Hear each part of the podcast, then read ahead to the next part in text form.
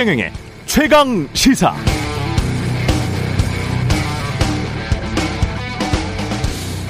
네, 어제 윤석열 당선인의 당선 인사 중 다음 말들은 주목할 만합니다. 정말 선거운동을 하면서 많은 걸 배웠다. 국민들의 고견을 경청하는 아주 훌륭하고 성숙한 정당이 될 수 있도록 노력하겠다. 도와주시라. 의회와 소통하고 협치하겠다. 정부의 잘못이 있다면 솔직하게 고백하겠다. 정직한 정부, 정직한 대통령이 되겠다. 배우는 자세, 열린 자세, 정직한 대통령을 강조했는데요. 평가할 만합니다.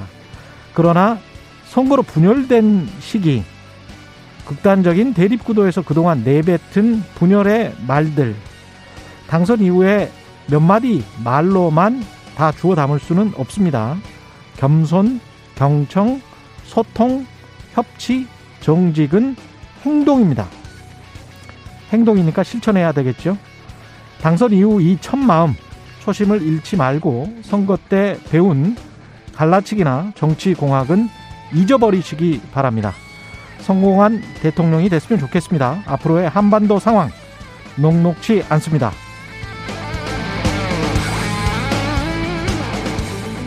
네, 안녕하십니까. 3월 11일 세상에 이익이 되는 방송 최경련의 최강시사 출발합니다. 저는 KBS 최경련 기자고요. 최경련의 최강시사 유튜브에 검색하시면 실시간 방송 보실 수 있습니다.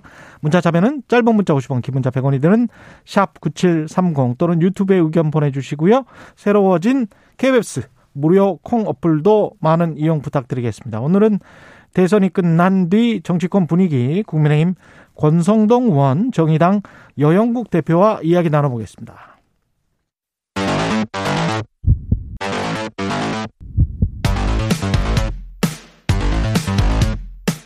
오늘 아침 가장 뜨거운 뉴스 뉴스 언박싱 자 뉴스 언박싱 시작합니다. 민동기 기자 김민아 평론가 나와 있습니다. 안녕하십니까? 안녕하세요. 예, 윤석열 당선자 어제 첫 기자회견했습니다. 통합과 번영의 시대, 협치 등을 강조를 했습니다. 그리고 국민을 위한 정치, 민생을 살리고 국익을 우선하는 정치는 대통령과 여당의 노력만으로는 불가능하다 이런 점을 지적을 하면서요. 의회와 소통하고 야당과 협치하겠다라고 강조를 했습니다. 윤석열 정부의 큰 목표로는 통합과 번영의 시대를 제시를 했고요. 경제복지 정책의 방점은 민간 주도와 성장에 좀 찍었습니다. 음. 그리고 코로나19 사태 수습 방안과 관련해서는 대통령직 인수위원회에 코로나19 문제 전반을 다루는 별도 조직을 두겠다라고 밝혔고요. 예. 어, 다만 윤 당선자는 민주주의를 위협하는 부정부패는 니편 네 내편 가릴 것 없이 국민 편에서 엄단하겠다라고 밝혔고 음. 어제 기자회견장에서 대장동 특혜 의혹 특검 도입과 관련한 질문이 나왔는데 예. 여기에 대해서는 오늘은 그 얘기는 좀 안 하는 게 좋지 않겠냐 음. 이렇게 얘기를 했고요. 다만 모든 문제는 시스템에 의해서 하는 게 맞지 않겠나 이렇게 답을 했습니다. 예. 어제 윤석열 당선인이 이 기자회견과 그 질의응답을 통해서 한 얘기 중에 굉장히 좋은 얘기가 좀 많았다고 생각합니다. 예. 협치한다고 했고 소통한다고 했고 그리고 여소야대 상황이기 때문에 특히 그렇죠. 협치를 통하지 않고는 이제 이 리더십을 발휘하기가 어려운 그런 상황인데 음. 그런데 이것을 굉장히 긍정적으로 또 해석을 했어요 윤석열 당선인이 그래서 이 여소야대라는 상황이라는 거는 민주주의에서 늘 있을 수 있는 일이고 오히려 그러한 조건일 때 어, 협치가 가능한 그런 측면도 있다 이렇게 얘기를 했기 때문에 아 그런 것은 굉장히 좋은 인식이다 이렇게 생각을 했습니다. 음. 다만 이제 좀 우려가 되는 한 마디가 있었는데 네. 그게 이제 이 얘기였어요. 자유민주주의를 위협하는 어, 세력과 철진한 이념, 이념은 멀리하겠다. 이제 이렇게 얘기를 했는데 예. 이게 뭐 본인의 어떤 그 정치 철학이라든가 이런 것을 이제 표현한 말이긴 한데 음. 이게 이런 말들이 이제 악용되면서 사실은 이제 뭐 어떤 갈등이라든가 분열이라든가 이런 게 커지는 거거든요. 예. 자유민주주의를 위협하는 세력은 누구이며 철진한 이념은 누구를 얘기하는 거냐. 예. 뭐 이런 논란으로 번질 수가 있기 때문에 음. 이러한 언어는 조금 신중하게 해줬으면 좋겠다라는 생각이 들었고요.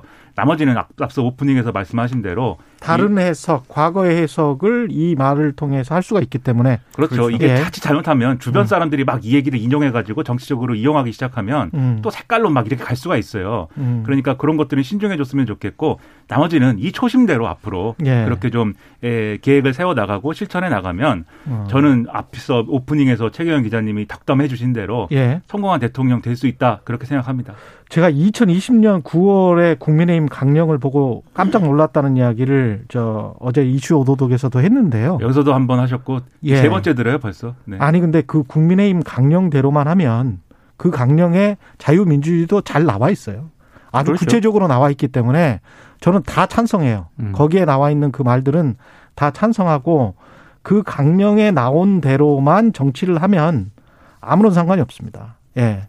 우리가 믿고 있는 것과 똑같아요. 그런 것들은. 예. 그래서 별다른 문제가 없는데 외신이나 이쪽에서 보는 것들은 주로 대북 문제를 많이 보더라고요. 그렇습니다. 예. 한국 하면 이제 한반도 리스크 그다음에 북한 김정은 그렇죠. 이것 때문에 근데 이제 제가 좀 검색을 해 보니까 워싱턴 포스트가 아까 한 4시간 전에 쓴 기사인데 가장 장문이고 긴 기사고 굉장히 인터뷰 이들도 뭐한 6명, 7명 한국의 네, 전문가들도 있기 때문에 4시간 전이면 새벽 3시 반이잖아요. 그 4시, 4시간 전에 쓴 거를 지금 읽은 거죠. 어떻게 잠은 언제 주무시고. 좌우지간 이렇게 써놨더라고요. 완전히 드라마틱하게 북한에 대한 스탠스가 바뀔 것 같다. 매파적 관점으로 바뀔 것 같다. 기존의 전략적 모성이 전략적 명료함으로 바뀔 것 같다. 그 전략적 명료함은 어 미국과 가깝고 일본과의 관계 개선 이거를 의미를 하는 것이고 기존의 등거리 외교나 중립 외교를 지향했다면 문재인 정부가 아, 아무래도 미국과 가까운 외교를 지향할 것 같다. 중국에 관한 것은 좀 힘들어질 것 같은데 거기 뭐 워싱턴 포스트야 워싱턴 정가를 대변하는 미국의 국익을 대변하는 신문이니까요. 거기에 관해서는 별다른 말이 없었고요. 그래서 하여간 이 대북 관계에 관해서는 굉장히 좀 주목을 하고 있습니다. 외신들이. 예. 근데 이제 외신의 시각도 결국은 이제 어, 그 나라의 시각이에요. 그렇죠. 그 나라 언론인들의 해석이니까 네. 우리가 이제 뭐 그건 참고하는 것인데 음. 그런 시각이 있다는 것하고 거기에 더해가지고 지금 미국의 바이든 행정부하고 그다음에 아, 이런 좀 서방 국가들의 태도는 어쨌든 한국의 정권이 교체된 것이고 그리고 보수 정권이 돌아온 것이기 때문에 음. 이게 뭔가 이전과 스탠스가 다를 것이기 때문에 여기서 한번 이 논의를 다시 한번 시작해 보자. 지금까지는 어쨌든 문재인 정권이 임기 말이었던 거잖아요. 예. 그래서 어떤 이 그 이 문재인 정권 동안에 변화된 어떤 국제적인 어떤 여러 가지 상황들에 대해서 긴밀하게 이제 조율하고 이런 것들은 이전의 관성에 따라서 이어져 왔는데 음. 어쨌든 새롭게 정권이 시작된다면은 거기에 맞춰서 이제 새롭게 논의하는 게 필요하다. 이 스탠스인 것 같거든요. 예. 그래서 아마 외교 안보상의 변화된 어떤 환경에 따라서 음. 우리 전략도 변화된다라는 어떤 자연스러운 어떤 이행이랄까 그렇죠. 그런 점에 좀 주목하는 게 국내적으로는 예. 더 필요한 것 같습니다. 그러니까 당선인이 이런 말을 이런 말을 했어요. 북한의 불법적이고 불합리한 행동에 대해서는 원칙에 따라 단호하게 대처하되 이 말만 지금 너무 강조하면 안 되는데 뒤에 또. 뒤에 또 있어요. 네. 남북 대화의 문은 언제든 열어둘 것이다. 그렇죠. 그래서 두 가지를 다 강조를 한 거예요. 그래서 외신 같은 경우는 앞쪽을 강조를 많이 한 거고 우리는 두 가지 다를 지금 염두에 두고 있어야 되는 것이고 이 자세는 그렇습니다. 맞다고 봅니다. 그렇습니다. 다만 예. 이제 이게 대화의 문을 언제나 열어놓겠다라고 했지만 예. 북한이 예를 들면 어떤 가시적인 조치를 취하지 않으면은 뭐 예를 들면 협상이 불가능하다든지 음. 이런 태도로 이게 만약에 바뀐다거나 하면 그럼 과거의 오류를 또 재판이 되기 때문에 그걸 너무 또 이제 구체적으로 이야기하기 시작하고 실행하기 시작하면 그렇죠. 예. 그래서 그 현실에 맞는 음. 이게 또 트럼프 행정부 때와는 다른 거잖아요. 바이든 행정부에서의 대북 정책이라는 것도 예. 그 현실에 맞는 올바른 이 대북 정책과 합리적인 그런 것들을 가져가는 음. 것이 굉장히 중요하겠습니다. 장재원 비서실장이 지명이 됐습니다. 어제 이제 장재원 비서실장을 국민의힘 대통령 당선자 비서실장으로 지명을 하긴 했는데요. 음. 어제 유영민 대통령 비서실장하고 이철희 청와대 정무수석이 당선자를 접견을 했거든요. 예. 그때 이제 윤 당선자가 장재원 의원의 비서실장 지명을 그때 그 자리에서 공식화했습니다. 그러니까 지금 청와대하고 인수위 그 당선자하고 한 라인이 있어야 되잖아요. 그 한 라인을 장재원 당선자 비서실장이 이철희 수석과 계속 통화하면 되겠느냐 이렇게 얘기를 하면서 이제 공식화를 했는데 장재원 의원은 다들 아시겠지만 그 안철수 후보와의 단일화 협상에서 당선자의 전권 대리인 역할을 했던 그런 인물이고요. 음. 그리고 이준석 대표로부터 윤핵관으로 또 지목을 받았던 그런 당사자 가운데 한 명입니다. 아, 그래서 오늘 일부 언론 보도를 보니까 윤핵관 논란이 다시 등장할 가능성도 있다라고 조심스럽게 전망을 하고 있는데요. 특히 이 장재원 의원과 함께 윤핵관 3인방으로 불린 사람이 있습니다. 예. 잠시 뒤에 인터뷰하실 권성동 의원. 네, 그분이 윤하, 권성동, 윤한홍, 그렇습니다. 장재원 이렇게 예. 되잖아요. 특히 지금 권성동 의원은 예. 선거 과정 중에 본인은 윤핵관 중에 윤핵관이라고 이제 주장도 예. 하셨습니다. 네. 근데 지금 권성동 그렇군요. 의원 같은 예. 경우에는 장재 의원은 지금 당선자 비서실장으로 임명이 됐잖아요. 예. 근데 권성동 의원은 어, 국민의힘 뭐 당대표라든가 음. 원내대표에 도전할 가능성이 있다라고 언론들이 전망을 하고 있고 그리고 나머지 이제 윤한홍 의원 같은 경우에는 역시 원내 핵심 당직을 맡을 가능성이 크다. 이게 어. 대체적인 언론들의 전망이거든요. 예. 이렇게 되면은 다시 윤핵관 논란이 등장할 수도 있다라는 전망이 나오고 있습니다. 결국은 이제 그 윤석열 대통령이 되면서 뭐랄까 그립감이라고 할까요? 장악력이라고 할까요? 그거는 그 굉장히 크게 발휘하는 게 나쁜가? 또 그렇게 생각할 수도 있어요. 왜냐면은 당 당청 관계에서 주도를 해 나가는 게 당연한 거 아닌가요? 어떻게 보면?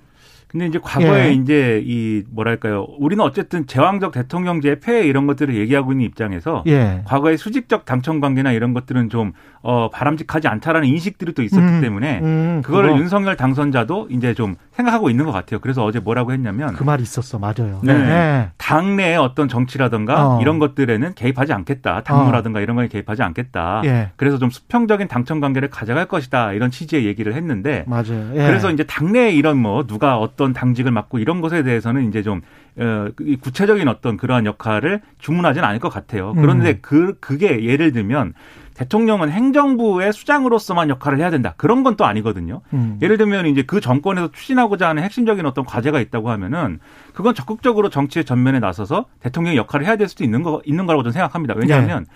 미국의 우리 최경영 기자님이 정말 정통한 미국의 경우에 아니죠 정통하지 않아요. 네, 거의 제가 볼 때는 네. 이 국적은 한국인인데 네, 미국인에 가까운 네, 그러한 네. 두뇌를 가진 근데 네. 오바마 대통령의 경우에 항상 네. 공화당의 예를 들면 하원 대표라든지 상원 대표하고 네. 늘 이렇게 통화도 하고 같이 골프도 치고 음. 밥도 먹고 그랬다는 거잖아요. 그래서 그렇죠. 마지막에 오바마 대통령 퇴임할 때 보면은 그 유머성 동영상을 만들었는데 음. 거기 공화당의 하원 대표 존 베이너 나와가지고 예. 같이 우리 퇴임하면 뭐하지 뭐 이런 거 얘기하고 그러지 않습니까? 그런 관계를 맺어나가는 것도 중요하다고 생각을 하거든요. 예. 그래서 당무에 개입하라, 뭐 수직적 당청 관계를 만들어라라는 게 아니라 음. 정치의 전면에 나설 필요가 있을 때는 그것을 꺼리지 말아야 된다는 생각이 들고요. 그리고 예. 장재현 의원 얘기하다 여기까지 왔는데 예. 이 모든 지금 직책들이 불분명하잖아요. 누가 뭘 맡을지에 대해서. 음. 근데 유일하게 장재현 의원, 의원만 지금 직책이 확실한 겁니다. 비서실장이다. 예. 그 장재현 의원이 결국 이준석 대표의 관계 때문에 윤핵관이다. 이렇게 지금 뭐 딱 이렇게 도장이 딱 찍혀 있는데 근데 뭐 장점과 강점도 있겠죠. 장재원 음. 의원이. 예를 들면 뭐 지금 언론이 막 평가한 거 보면 나름대로의 이 정무적 감각이나 이런 것들이 분명히 있는 인물이고 음. 그리고 실무적으로 이제 윤석열 당선인에게 필요한 어떤 대안이나 이런 것들을 잘 제출하고 뭐 이런 것에서 신임을 얻었다는 거거든요. 그런 점에서 보면은 비서실장으로서의 능력을 이제 잘 활용하는 것도 나름대로 윤석열 당선인이 뭐 판단할 수 있는 부분이니까 음. 이후에 청와대 비서실장까지 과연 가는가 저는 그것이 좀 궁금합니다. 예. 문재인 정부 때도 그랬고 코드 인사, 코드 정책에 관한 이제 비판들이 계속 있었잖아요. 근데 저는 이것 자체도 언론의 좀 프레임이라고 생각하는 게 정권이 바뀔 때마다 코드 인사나 코드 정책은 당연히 있을 수밖에 없고 있어야 돼요. 그렇지만 그게 이제 정도가 어느 정도냐. 그렇죠. 모든 인사를 그렇죠. 그렇게 하면 안 되고. 예. 거기 필요한 데가 있습니다. 그렇죠. 코드 인사가 필요한 직책이 예. 있습니다. 네. 그래 그 정도와 수준을 가지고 비판을 해야지 본인들이 본인들 정책을 구사하기 위해서 거기에 맞는 인사를 내놓겠다. 근데 나중에 가서 그게 잘 안 맞았다. 그리고 그 사람이 무능했다. 그러면 이제 그 거기에 관해서 책임을 지면 되는 거예요. 그렇죠. 예. 거기에 맞춘 인사를 하면 되는 겁니다. 예. 이준석 당 대표는 대규모 당직 개편을 예고를 했습니다. 이제 오늘 당직 개편을 예고를 했거든요. 예. 일단 권영세 사무총장 후임으로 한기호 의원을 내정했다라는 보도가 있고요.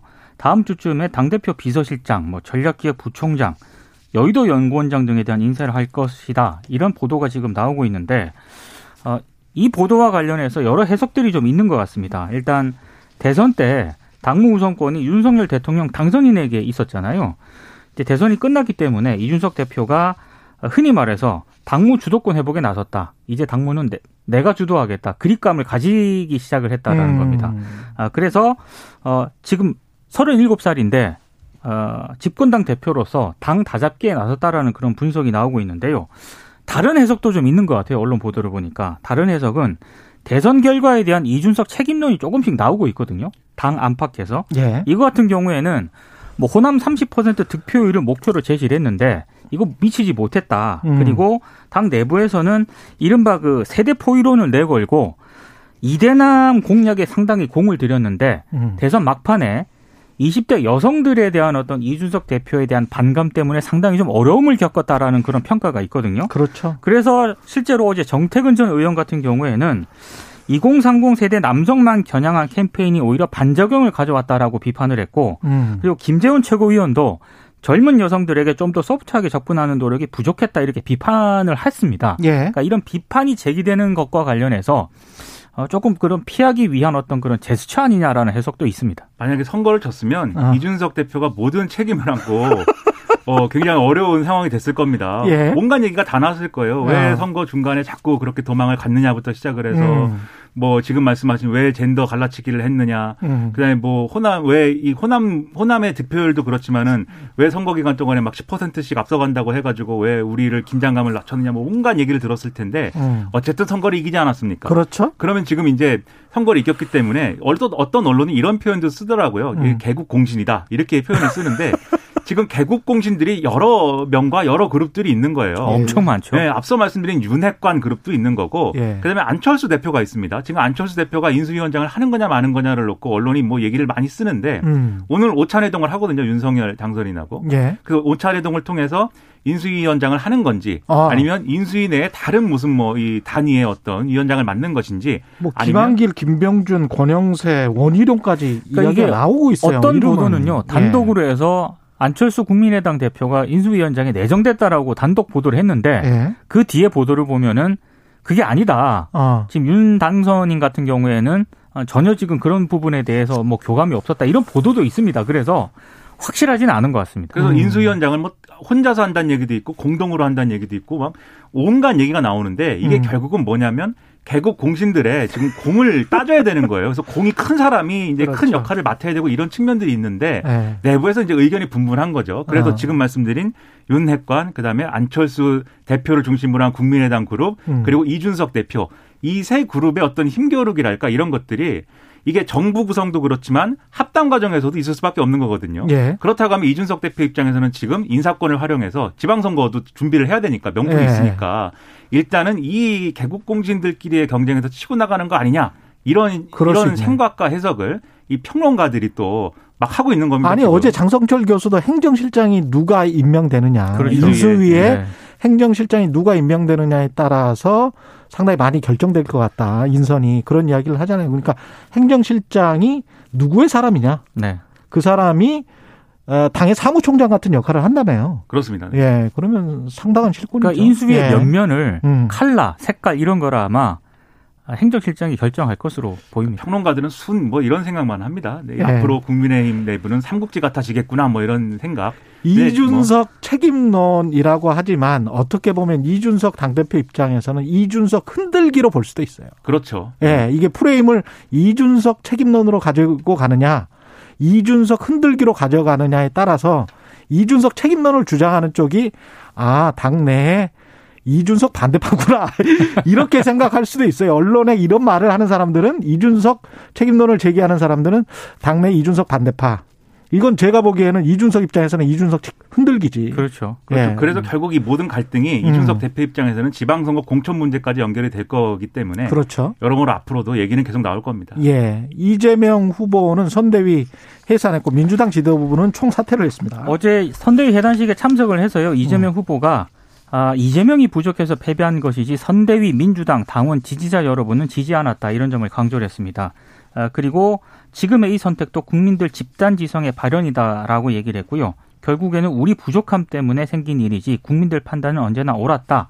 이렇게 선거 결과에 승복을 했는데 예. 이재명 후보가 당 상임 고문에 위촉이 됐거든요. 음. 그러니까 향후 행보가 어떻게 될 것이냐 또 언론들 평론가들이 하는 전망은 뭐 이런저런 전망이 있긴 한데요. 평론가들이 대단합니다. 네. 네. 문재인 대통령이 2012년 18대 대선 패배했을 때 예. 이후에 당 대표로서 재기를 도모를 하지 않았습니까? 음. 아무래도 이재명 후보도 그 전철을 밟을 가능성이 있지 않느냐 이런 전망이 좀 나오고 있고요. 그 방금 말씀하신 것처럼 어제 민주당 지도부가 선거 패배에 대한 책임을 지고 어제 총사퇴를 예, 결정을 했고 윤호중 원내대표가 비상대책위원장을 맡아서 음. 6월 지방선거를 일단 치르기로 했습니다. 일각에서는 외부 인사를 좀 데리고 와야 되는 것 아니냐라는 그런 얘기도 좀 있었다라고 하는데 예. 아, 지금 뭐 시기적으로 음. 뭐 공천해야 되고 이러면 물리적인 시간이 맞지 않아 가지고 결국에는 차선을 선택했다라는 그런 얘기가 나오고 있습니다. 민주당도 여기에서 이 상황에서 약간 네 분의 모습을 보인다면 뭐 헤어나오지 못할 겁니다. 아, 그렇죠. 예. 그렇죠. 네. 그렇기 때문에 사실 어제 이 재명 후보가 음. 후보로서 마지막으로 이제 어쨌든 해단식에서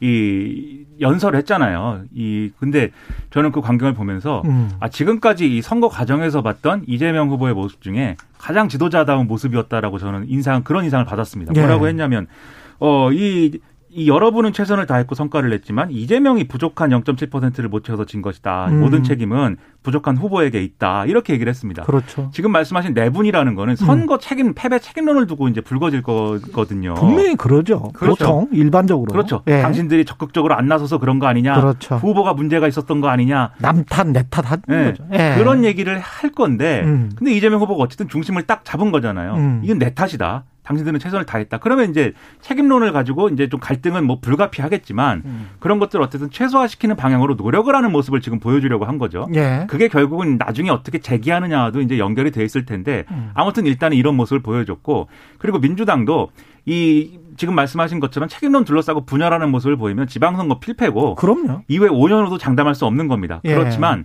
이 이게 결국은 책임론을 둘러싸고 분열하지 말라는 게 또 이 선거 패배 자체를 평가하지 말라는 건 아니에요. 여기에 대한 분명한 평가는 필요합니다. 왜냐하면 그렇죠.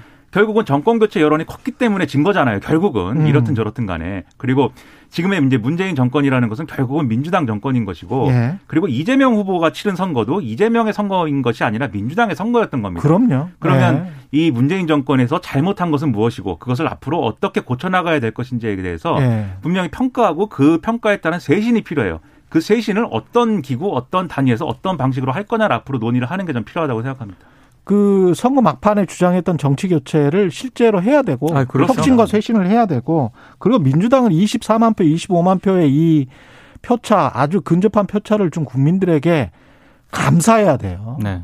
사실은 5년 동안에 특히 지난 재보궐선거에서는 굉장히 큰 차로 졌잖아요. 그러면 한 번 더 기회를 준 거라고 생각하고 감사해야지 지금 또 엉뚱한 생각을 가지면서 계속 남의 탓만 하면서 쇄신이나 혁신 그러면서 이제 국회의원 자리만 유지하려고 한다면 그러면 민주당은 미래가 없습니다. 이게 예. 냉정하게 얘기해서 졌지만 잘 싸웠다. 음. 이런 평가가 일견 맞는 부분이 있습니다, 분명히. 예. 하지만 거기에 안주하면 안 된다는 거죠. 음.